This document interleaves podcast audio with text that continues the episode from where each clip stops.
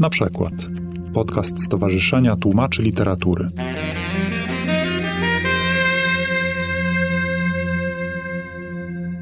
Nazywam się Dobromiła Jankowska, pracuję w Muzeum Pana Tadeusza jako kierownik gabinetu literackiego imienia Tadeusza Różewicza.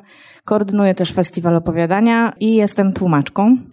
To spotkanie odbywa się nie tylko w ramach trzeciego festiwalu tradycji literackich, ale również jako część cyklu Tłumacz w Muzeum, który jest organizowany pod patronatem Stowarzyszenia Tłumaczy Literatury właśnie.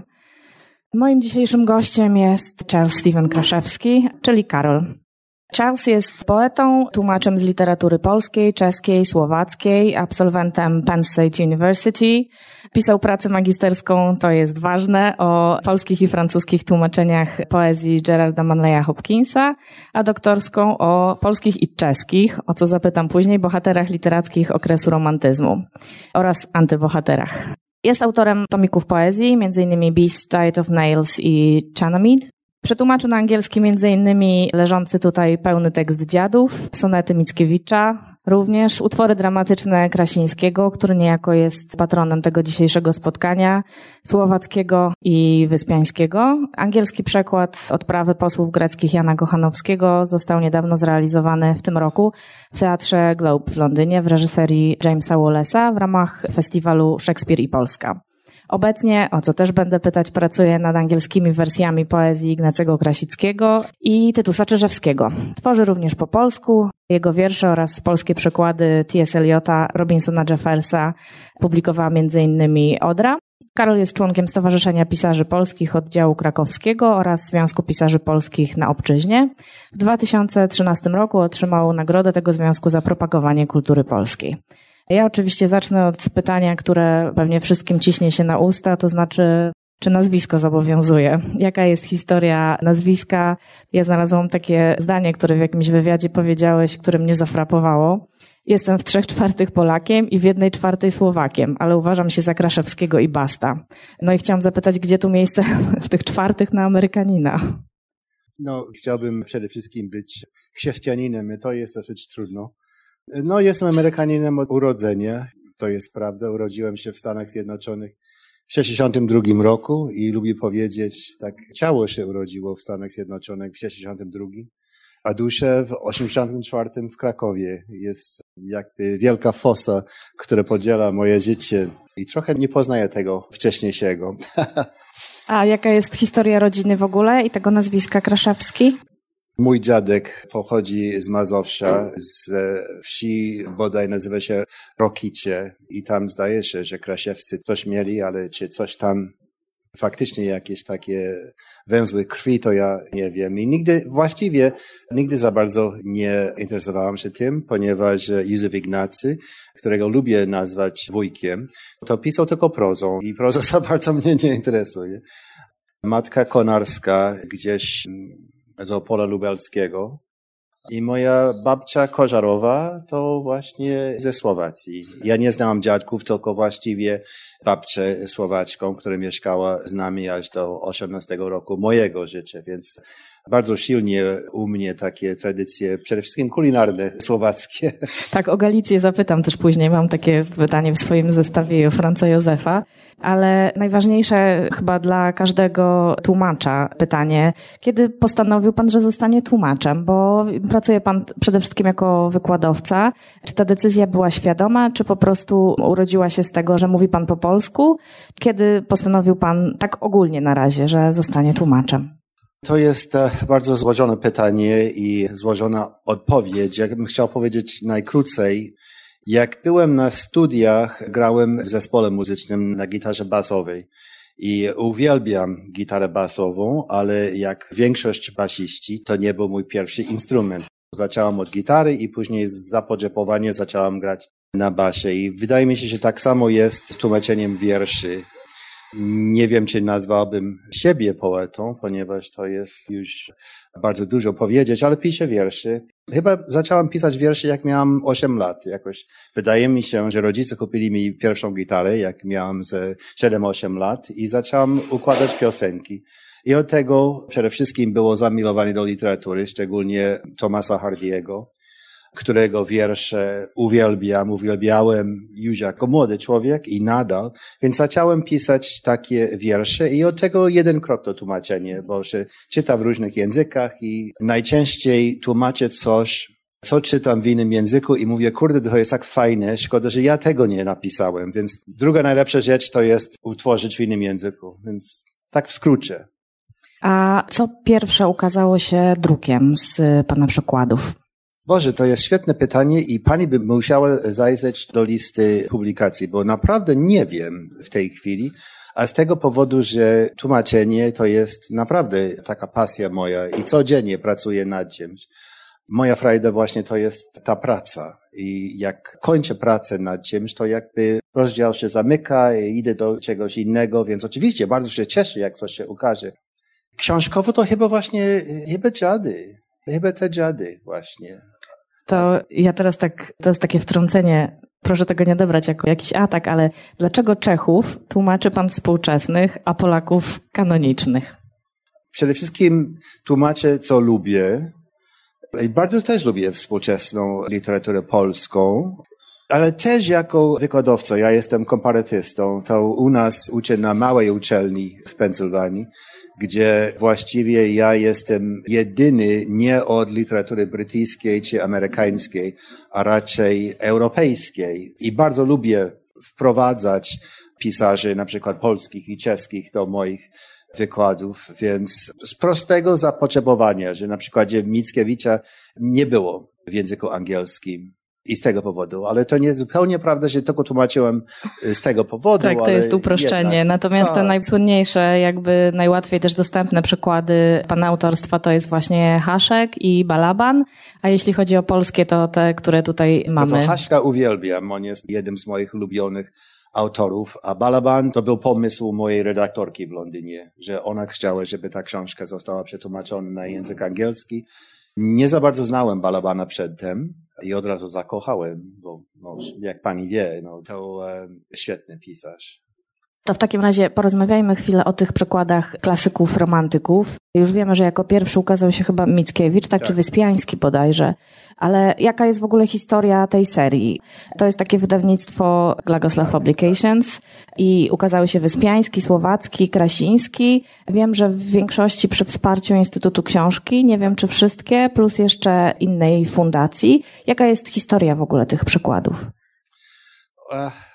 Bardzo, bardzo trudno jest znaleźć wydawcy dla literatury polskiej, szczególnie dramatów i poezji w Stanach Zjednoczonych. I e, właśnie skończyłem pełny przekład tych dziadów i ten przekład leżał przez chwilę u redaktora prasy uniwersyteckiej w Chicago, Northwestern University dokładnie.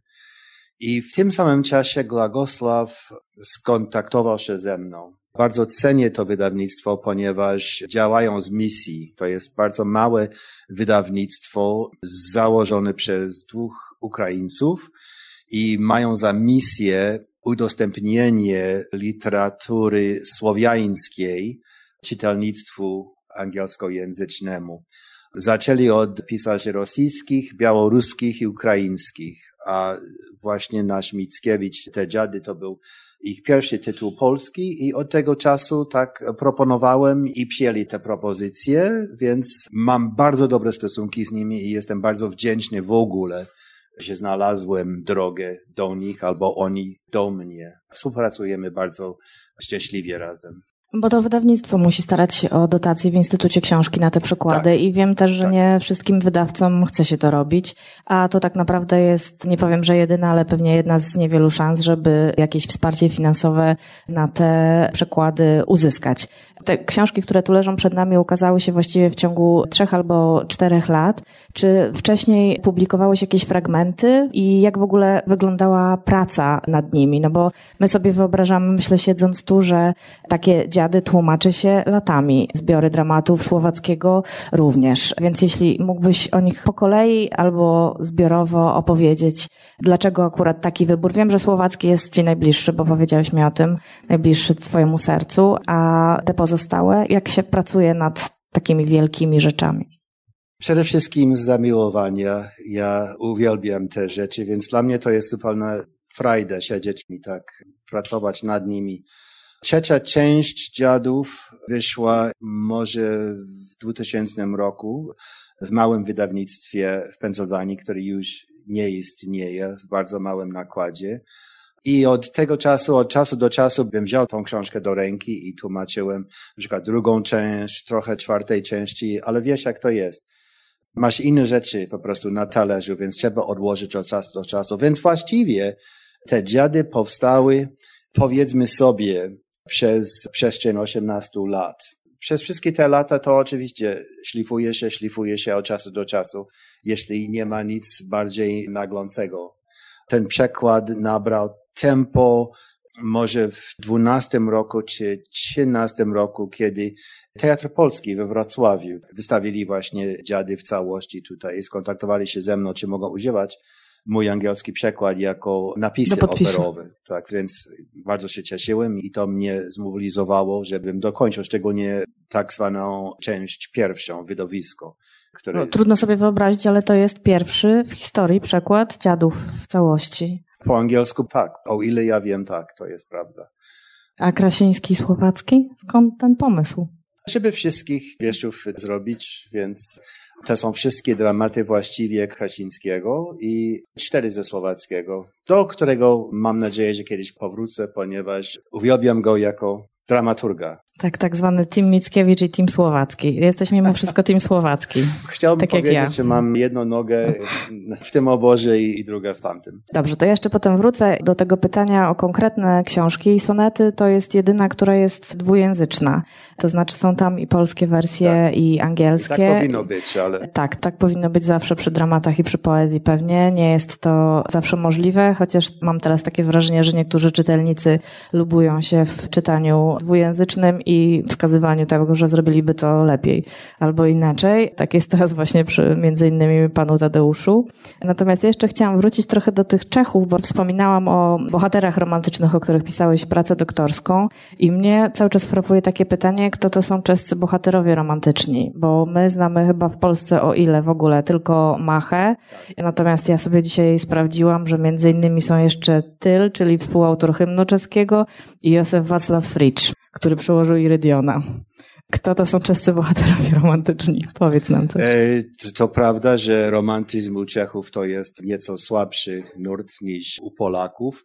Więc oczywiście z tej klasycznej weny romantycznej to Macha przede wszystkim i u Machy to właśnie Maj.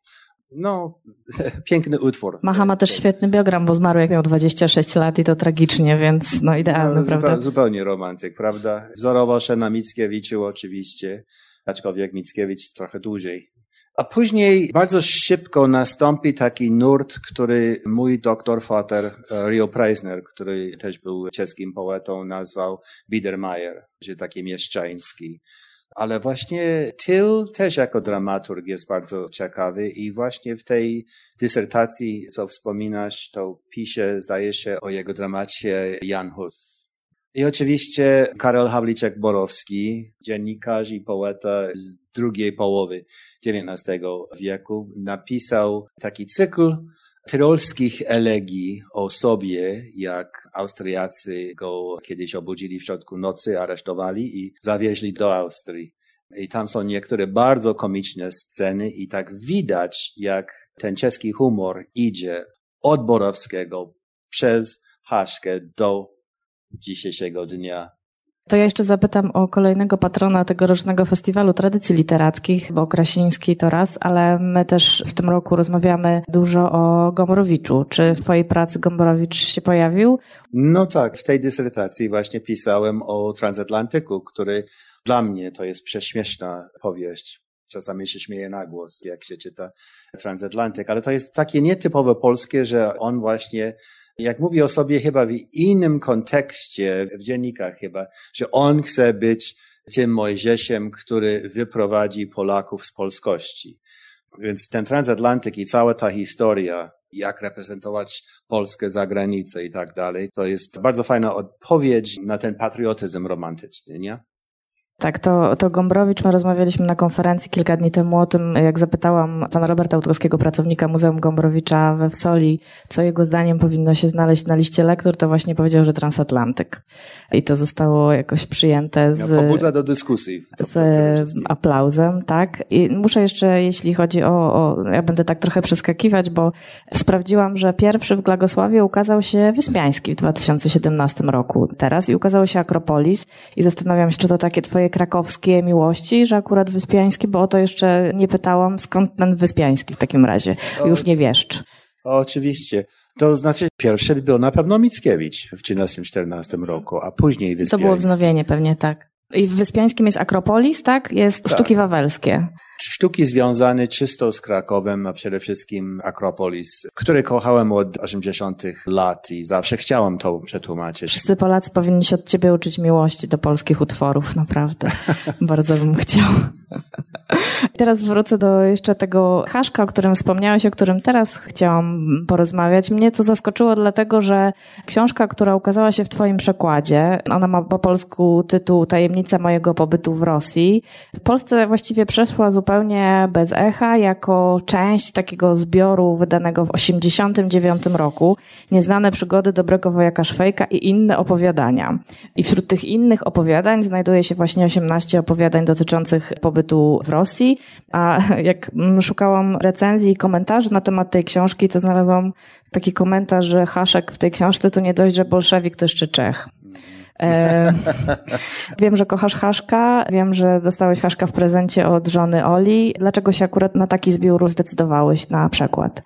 Tak jak jestem bardzo dumny, że moje nazwisko jest związane na przykład z Mickiewiczem albo z Wyspiańskim, bardzo chciałam coś robić tak wspólnie, że tak powiem, jako tłumacz z Haszkiem i um, no, Dobry Wojak Szwejk to już ukazał się wiele razy po angielsku. Ja akurat znalazłem w bibliotece antologię tych opowiadań, nie tylko, bo tak niektóre są sprawozdania dziennikarskie z tych artykuły, które on napisał na rzecz bolszewików i propagandę przeciwko na przykład legiom czeskim w Rosji i właśnie, że tytuł czeskiej książki to jest chyba też Tajemstwi mecho pobytu w Rusku. To jest 85 rok, pośmiertnie wyszła ta książka, po śmierci Haszka już.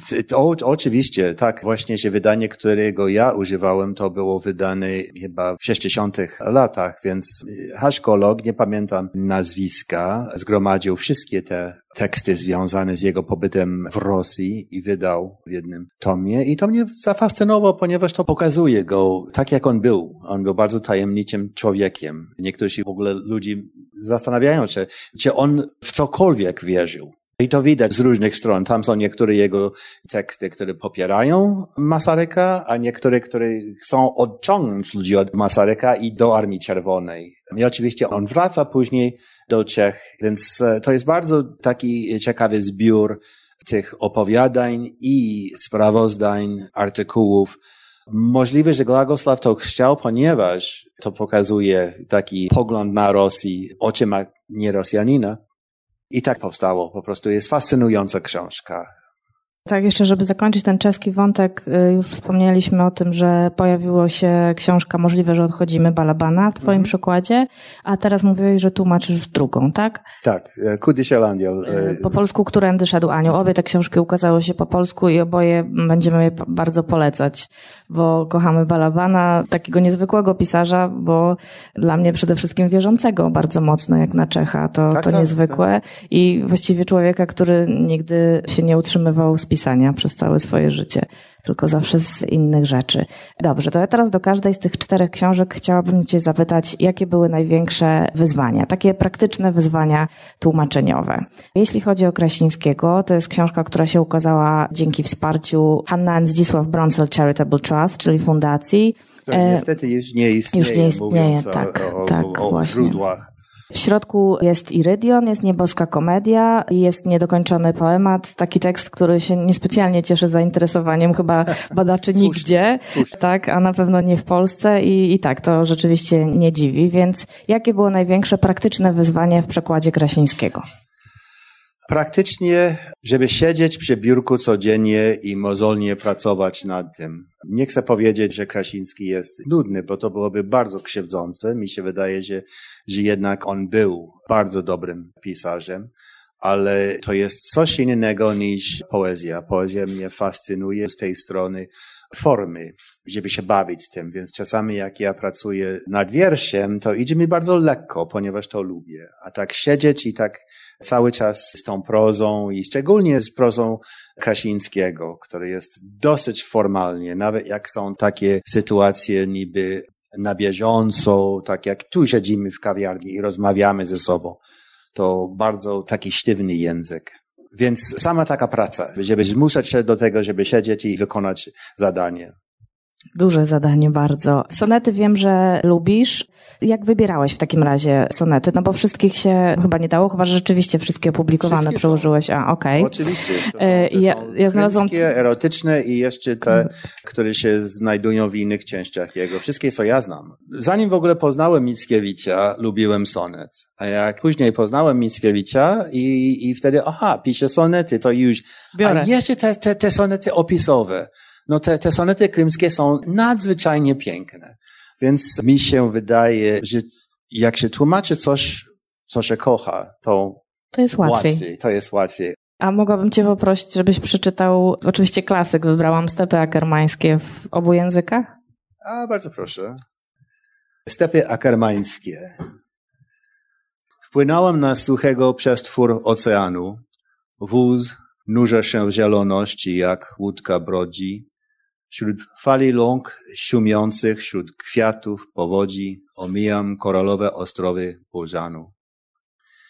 Już mrok zapada, nigdzie drogi ni kurhanu, patrzę w niebo, gwiazd szukam, przewodniczek łodzi. Tam z dala błyszczy obłok, tam jutrzenka wschodzi, to błyszczy Dniestr, to weszła lampa Akarmanu.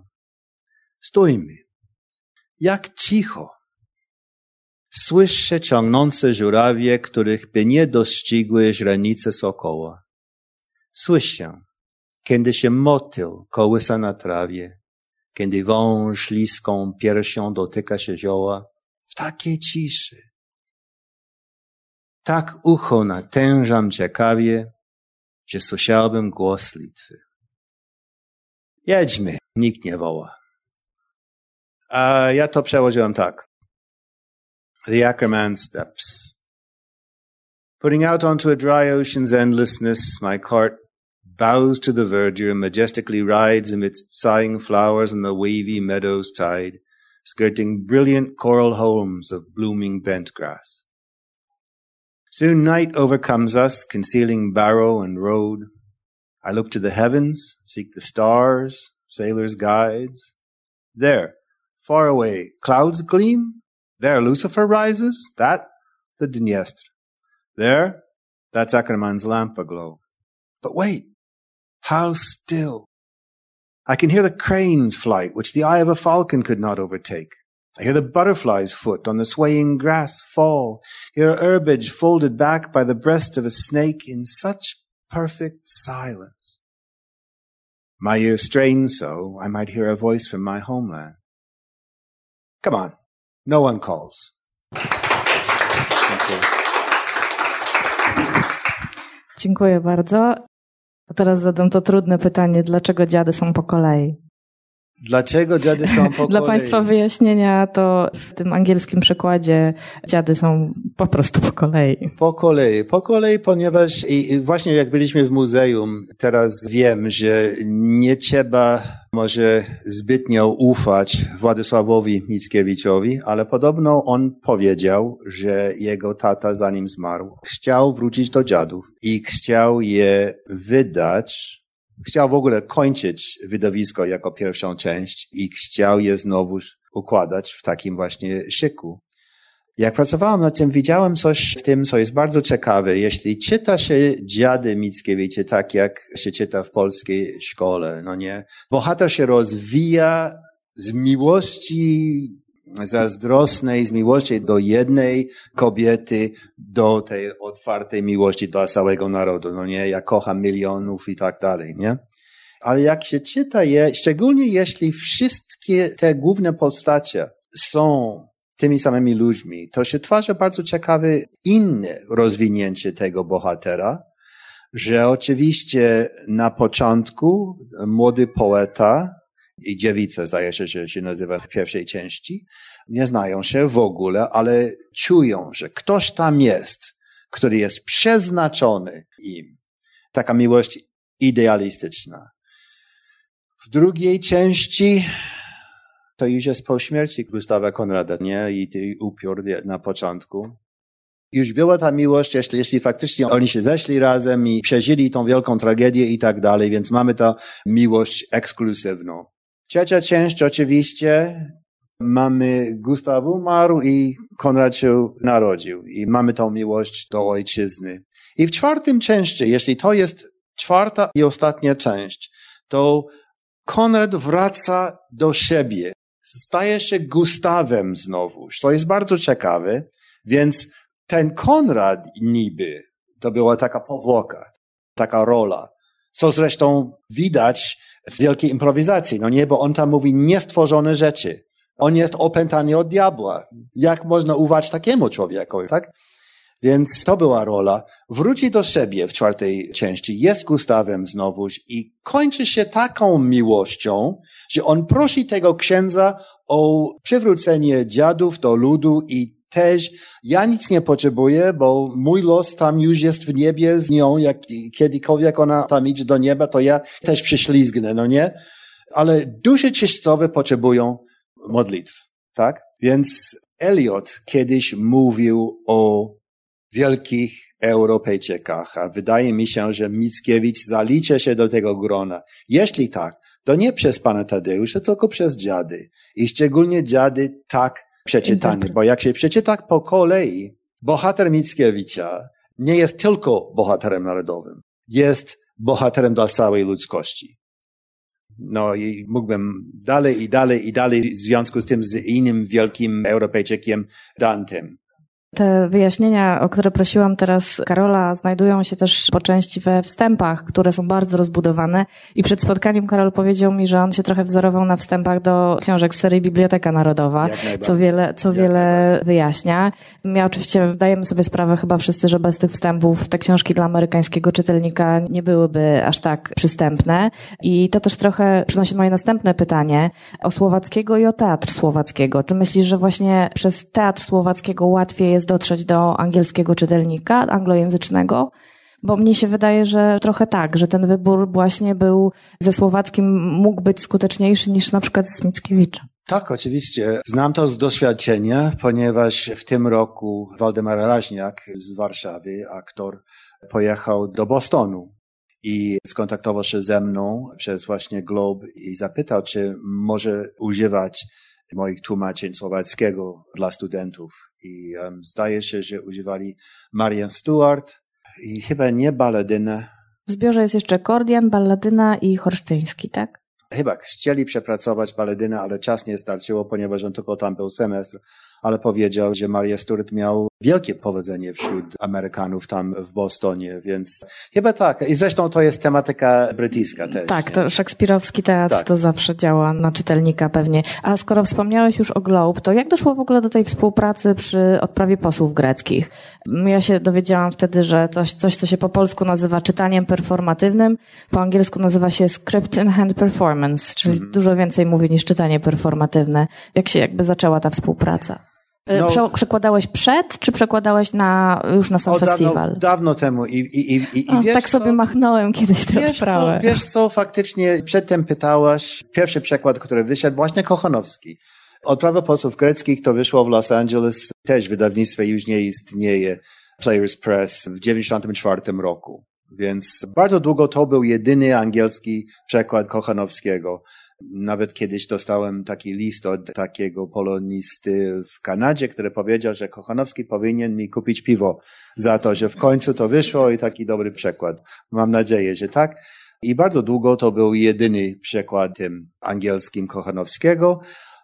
Chyba najlepiej sprzedający w ogóle przekład z tych wszystkich, co przez, na przestrzeni tych lat wydałem ale od kilku lat właśnie działam w Związku Pisarzy Polskich w Londynie i Globe skontaktował się ze mną za ich pośrednictwem i za pośrednictwem Instytutu Polskiego w Londynie. I zdaje się, że plan był taki, że na cały festiwal w Londynie to nie było wokół Kochanowskiego, to właśnie Gwiazda Wieczoru to był Wyspiański. Też był taki przekłady Wyspiańskiego, ale nie wiem, kto to aranżował, ci to był pomysł, ale w Warszawie w tym samym czasie, jak mój przekład był przedstawiony w Londynie, to też w Warszawie robili oryginał. Właśnie Waldemar Raźniak to zrobił. Zdaje się, w, w Grecji tak też było i w Stanach Zjednoczonych też były takie czytania, ale używali innego przekładu, nie mojego.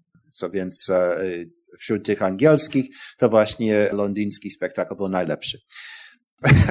Byliście z żoną, tak? Widzieliście ten O, e, oczywiście, spektakl? to była wielka frajda dla nas. Nie, nie, Jak dla każdego tłumacza też, kiedy się słyszy swoje słowa tak, ze tak. sceny, prawda?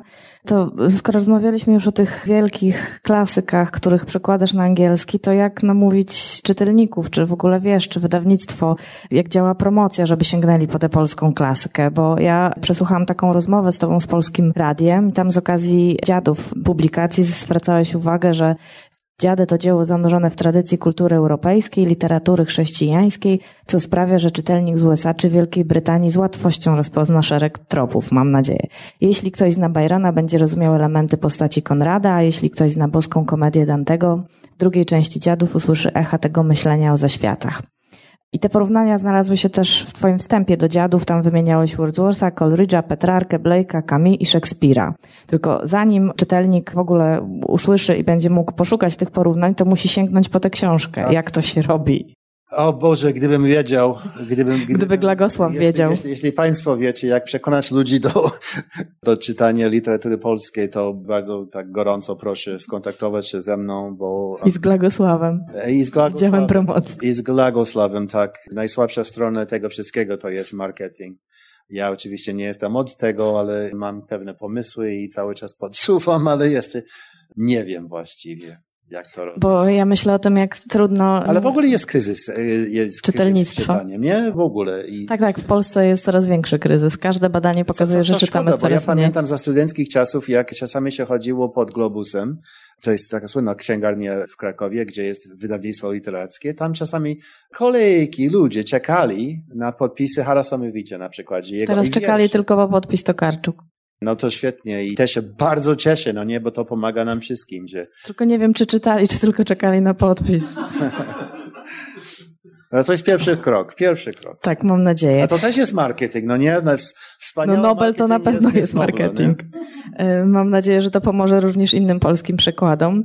A powiedz mi, jak, bo o to jeszcze nie zapytałam o takie praktyczne aspekty. Czy masz jakieś specjalne techniki tłumaczeniowe, jakieś swoje zasady, jak pracujesz? Bo to ostatnio też jest takie w Polsce w środowisku tłumaczeniowym, pisarskim takie modne, żeby pokazywać biurka pisarzy i biurka tłumaczy. Tłumacze też w takiej serii wywiadów opowiadają o swojej pracy, o tym, czy piją wodę, czy wódkę, czy matę w trakcie, czy pomaga im kot, piwo, pies, piwo. czy jaszczurka e, na przykład. Pies. Co robią z egzemplarzami autorskimi, jak je dostają, czy rozdają, czy dają do biblioteki jest coś specjalnego, bo na przykład ja przetłumaczyłam kilkadziesiąt książek, ale ja nie mam takich technik. Ja po prostu siadam, traktuję to jako zadanie do wykonania, czasem trudniejsze, czasem łatwiejsze, czasem przynoszące więcej przyjemności, czasem mniej, ale nie robię z tego wielkiej tajemnicy, której nikt nie może zgadnąć. A masz jakieś swoje techniki tłumaczeniowe?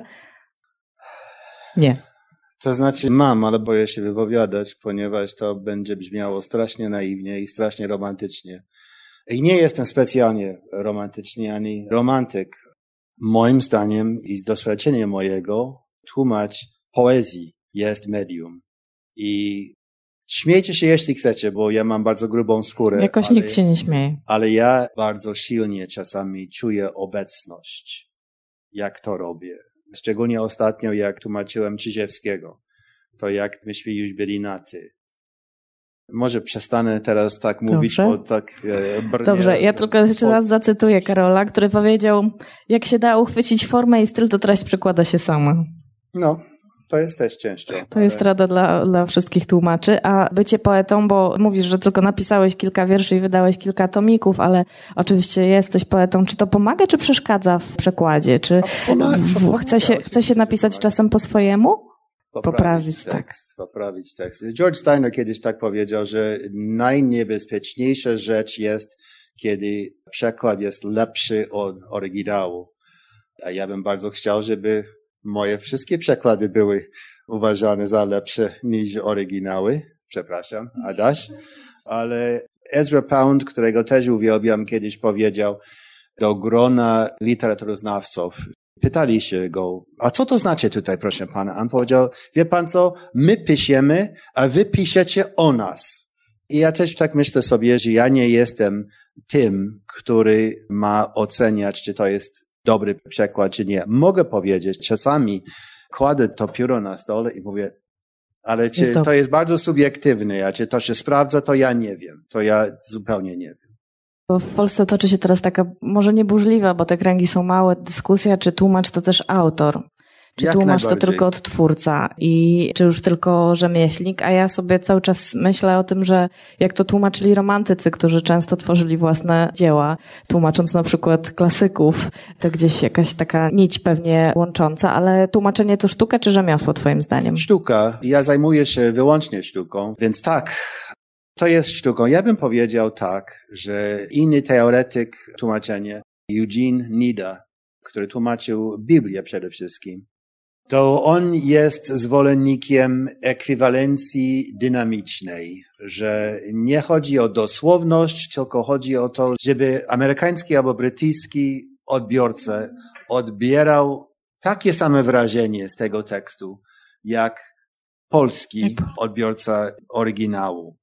Więc żeby to robić, czasami trzeba przeinaczyć. Czasami. Bo chodzi o to wrażenie, chodzi o, oczywiście przekaz tej samej informacji, ale to jest nieuniknione i tak trzeba robić. Ja bym też powiedział, przede wszystkim, i mówiąc czysto o Czyżewskim teraz, bo u Czyżewskiego to jest gra słowna przez cały czas. Tak, ja jak On zobaczyłam, że ty tłumaczysz Czyżewskiego, to myślałam, Jezus Maria. O, ale to jest, teraz chyba to jest moje ulubione tłumaczenie. Nie tylko ponieważ to jest ostatnio skończone.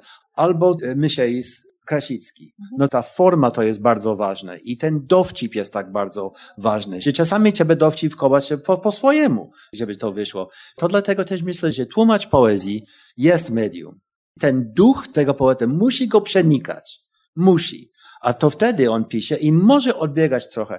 Ja nie pamiętam, który to był tłumacz, ale y, tłumaczył dosyć słynny utwór, taki długi utwór i on się chwalił, że jego tłumaczenie zawiera dokładnie tyle wersów, ile było w oryginale. A ja za bardzo tego nie mogłem rozumieć. No to tłumacz poezji nie powinien liczyć wersów, tylko powinien wchłonić tego oryginału i wypluć dobrze, i żeby amerykański albo brytyjski czytelnik mógł to odebrać z takim samym szokiem i z radością, jak ten Polak.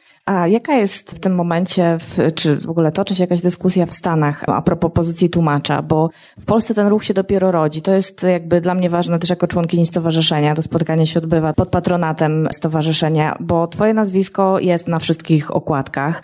W innych wydawnictwach, czy to jest norma, że nazwisko tłumacza się pojawia na okładce, czy tłumaczy się docenia, czy toczą się jakieś dyskusje o to, czy tłumaczy jest artystą, bo w Polsce to do niedawna nawet ustawowo nie było potwierdzone, że tłumacz też jest artystą. Jak to jest w Ameryce? Hmm. Krótko mówiąc, nie wiem, ponieważ nie czytam tłumaczeń, szczególnie z, z polskiego, bo nie potrzebuję.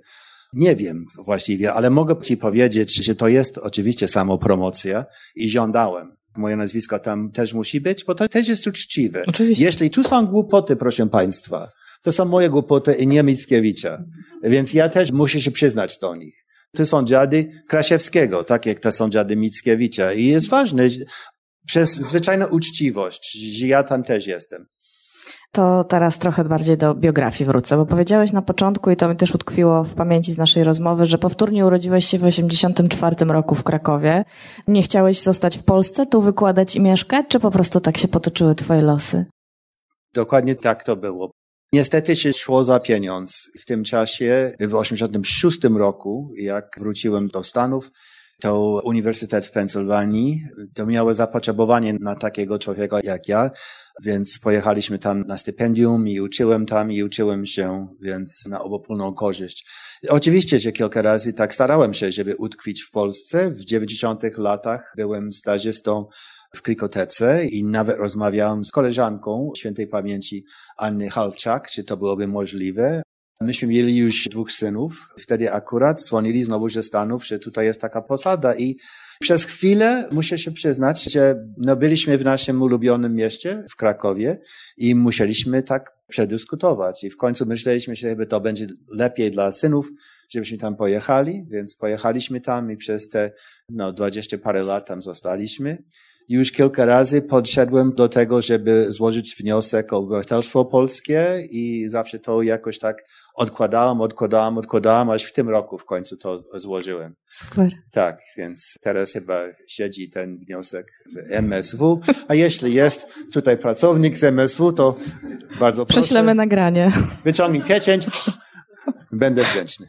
To i skoro rozmawiamy o uczelni, to chciałam zapytać, jakie teraz prowadzisz zajęcia, bo też wyczytałam, że twoim ulubionym konserwatorium to był modernizm angielski, tak? Poczytałam też wypowiedzi twoich studentów po tym seminarium, że na przykład każesz czytać Pounda Cummingsa i Eliota, ale też Trakla, Garno i Różewicza. Czytają i masz jeszcze ciągle prowadzisz te zajęcia?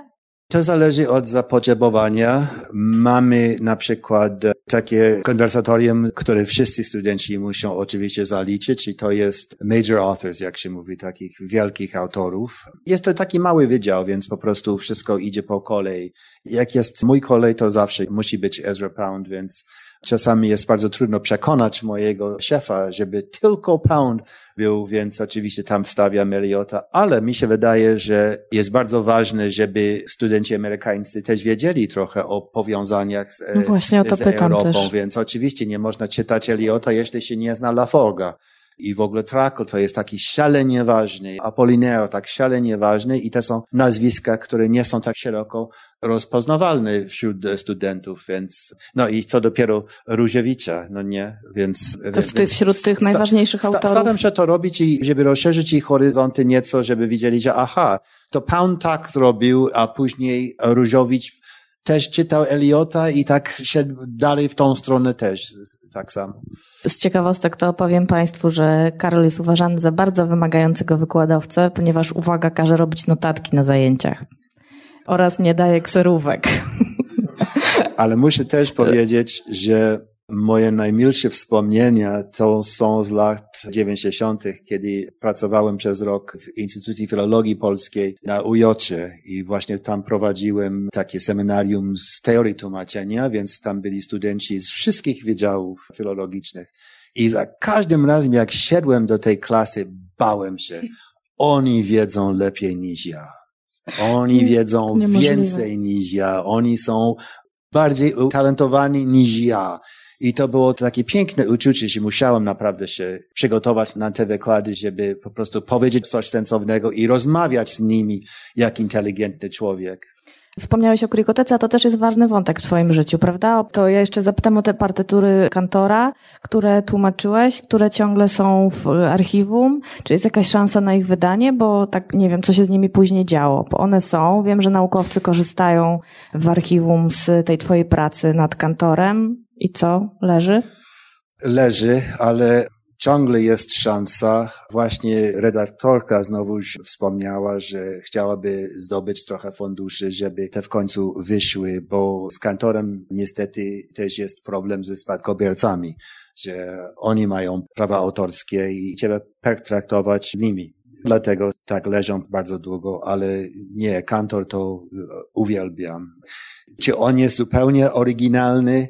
Nawet w sztuce to nie wiem, ale wielki, wielki i uwielbiam go, więc to byłoby też wydarzenie mojego życia, gdyby te przekłady, które są w Krikotece i wiem, że są używane przez badaczy, którzy nie znają języka polskiego. Mam nadzieję, że widzą drukiem. Ale i tak jest satysfakcja dla mnie, jak widzę jakąś rozprawę o kantorze i ja tam jestem cytowany. A oprócz Czyżewskiego, nad czym jeszcze teraz pracujesz? Ostatnio współpracuję z nowym napisem w Krakowie i przez nich zapoznałam się z twórczością Jana Polkowskiego, który tłumaczy w tej chwili i Janusza Schubera. Więc w tej chwili mam kilka terminów. Współcześni, żyjący. Tak, współcześni, oczywiście, o, oczywiście, tak. Bo chciałam też zapytać o to, co czytasz na co dzień. Czy czytasz polską współczesną, całkiem nową literaturę, niekoniecznie poezję, czy nie masz już czasu?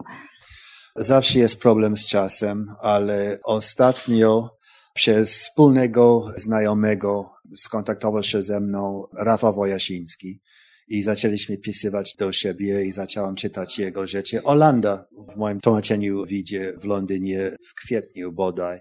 Więc ostatnio czytałem Wojasińskiego z przyjemności i też zawodowo.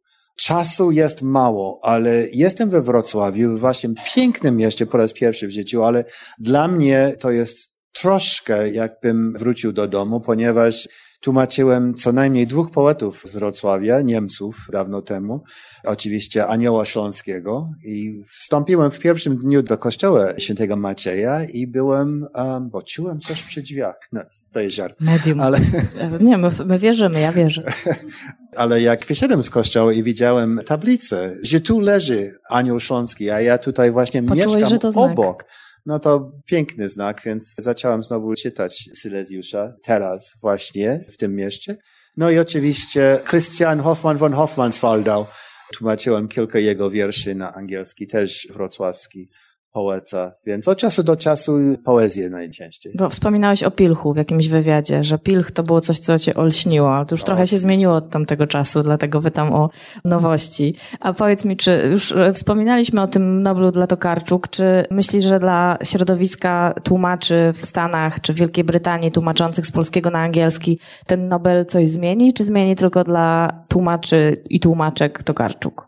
No przede wszystkim dla nich i oczywiście wielkie gratulacje. Na pewno będą mieli więcej pracy i, i, i szersze horyzonty z tym, ale wydaje mi się, że to będzie dobrze dla wszystkich nas, którzy zajmują się literaturą polską ogólnie i oczywiście dla tłumaczy. Czy Państwo macie jakieś pytania? To ja dam mikrofon. Chciałam się zapytać, co Pańscy studenci, jak czytają Różewicza? Albo jak Pan też, my tutaj opracowujemy jego zbiory też w Osolineum i on też właściwie mieszkał długo we Wrocławiu. A co jest takiego interesującego może dla studentów? Jak ja pokazuję im polskiego poetę albo polskiego pisarza, to zawsze musi być w jakimś kontekście, żeby oni rozumieli. Więc w ogóle Różewicz jako spadkobierca po trochu, po trochu takiego modernizmu, jak Eliot praktykował, to wtedy mogą bardziej podchodzić do tego po angielsku oczywiście i rozumieć przynajmniej jak on podchodzi do tych tematów. Niektóre tematy oczywiście trzeba wyjaśnić dla nich, ponieważ nie znają tych reali polskich. Ale przede wszystkim pozytywnie. Wydaje mi się, że moi studenci są bardzo otwarci na świat, nie mają uprzedzeń, więc jak pokazuję im kogoś nowego, to przyjmują to tak, jakby przyjęli jednego ze swoich. Mam jeszcze ostatnią prośbę. Możemy to zrobić teraz na dwa głosy. W 1994 roku w New Yorkerze bodajże ukazał się przekład wiersza Wstyd Herberta. Możemy go przeczytać? A jak ja po polsku, ty po angielsku? Proszę bardzo. Zbigniew Herbert Wstyd. Kiedy byłem bardzo chory, opuścił mnie wstyd. Bez sprzeciwu odsłaniałem obcym rękom, wydawałem obcym oczom biedne tajemnice mego ciała. Wkraczali we mnie ostro, powiększając poniżenie. Mój profesor medycyny sądowej, staruszek Mancewicz, kiedy wyławiał z sadzawki formaliny zwłoki samobójcy, schylał się nad nim, jakby chciał go przeprosić, a potem sprawnym ruchem otwierał wspaniały thoraks, zamilkłą bazylikę oddechu. Delikatnie, prawie czule. Dlatego, wierny zmarłym szanujący popiół, rozumiem gniew księżniczki greckiej, jej zaciekły opór, miała rację, brat zasłużył na godny pochówek. Całun ziemi troskliwie zasunięty na oczy. Zbigniew Herbert, Shame. Shame left me when I was very sick. Unprotesting, I uncovered the stranger's hands, gave up to stranger's eyes the poor secrets of my body. They strutted into me sharply, increasing the abasement. My professor of forensic medicine, old man Mantsevich, when fishing the suicide's corpse from out the pool of formalin, bowed over it as if to apologize. And then, with an expert movement, spread open the splendid thorax, the silenced basilica of breath, delicately, almost tenderly. Thus, faithful to the dead, respecting ashes, I understand the ire of the Grecian princess, her stubborn no. She was right. Brothers deserve dignified burials, earth's winding sheet drawn carefully over the eyes.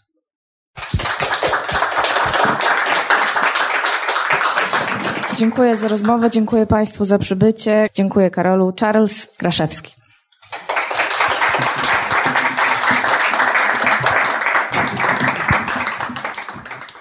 Wysłuchali Państwo na przykład podcastu Stowarzyszenia Tłumaczy Literatury.